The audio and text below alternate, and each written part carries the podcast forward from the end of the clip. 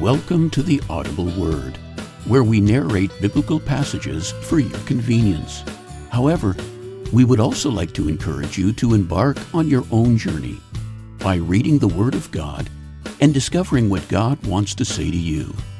Well, with that said, let's get started with today's reading found in Romans chapter 1, verses 18 to 32.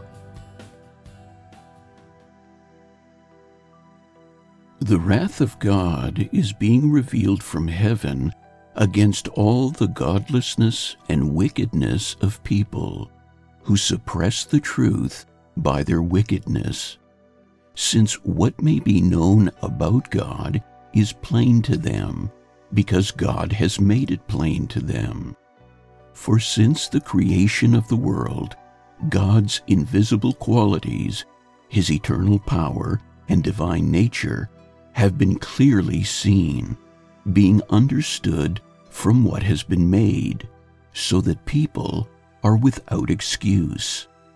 For although they knew God, they neither glorified him as God, nor gave thanks to him, but their thinking became futile, and their foolish hearts were darkened. Although they claimed to be wise, they became fools and exchanged the glory of the immortal God for images made to look like a mortal human being and birds and animals and reptiles.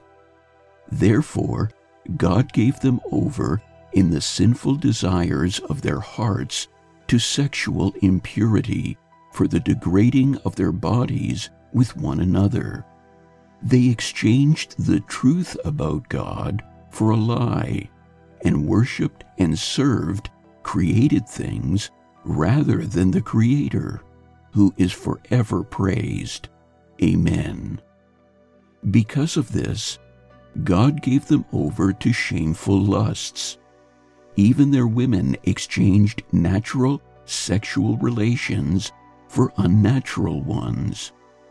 In the same way, the men also abandoned natural relations with women and were inflamed with lust for one another. Men committed shameful acts with other men and received in themselves the due penalty for their error. Furthermore, just as they did not think it worthwhile to retain the knowledge of God, so God gave them over to a depraved mind, so that they do what ought not to be done. They have become filled with every kind of wickedness, evil, greed, and depravity. They are full of envy, murder, strife, deceit, and malice. They are gossips, slanderers, God haters, insolent, arrogant, and boastful. They invent ways of doing evil. They disobey their parents. They have no understanding, no fidelity, no love, no mercy.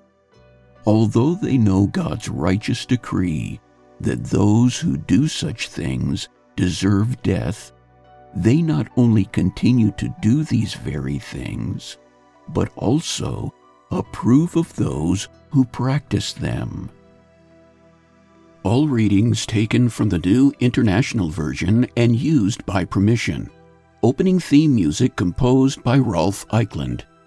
Background music provided by Purple Planet.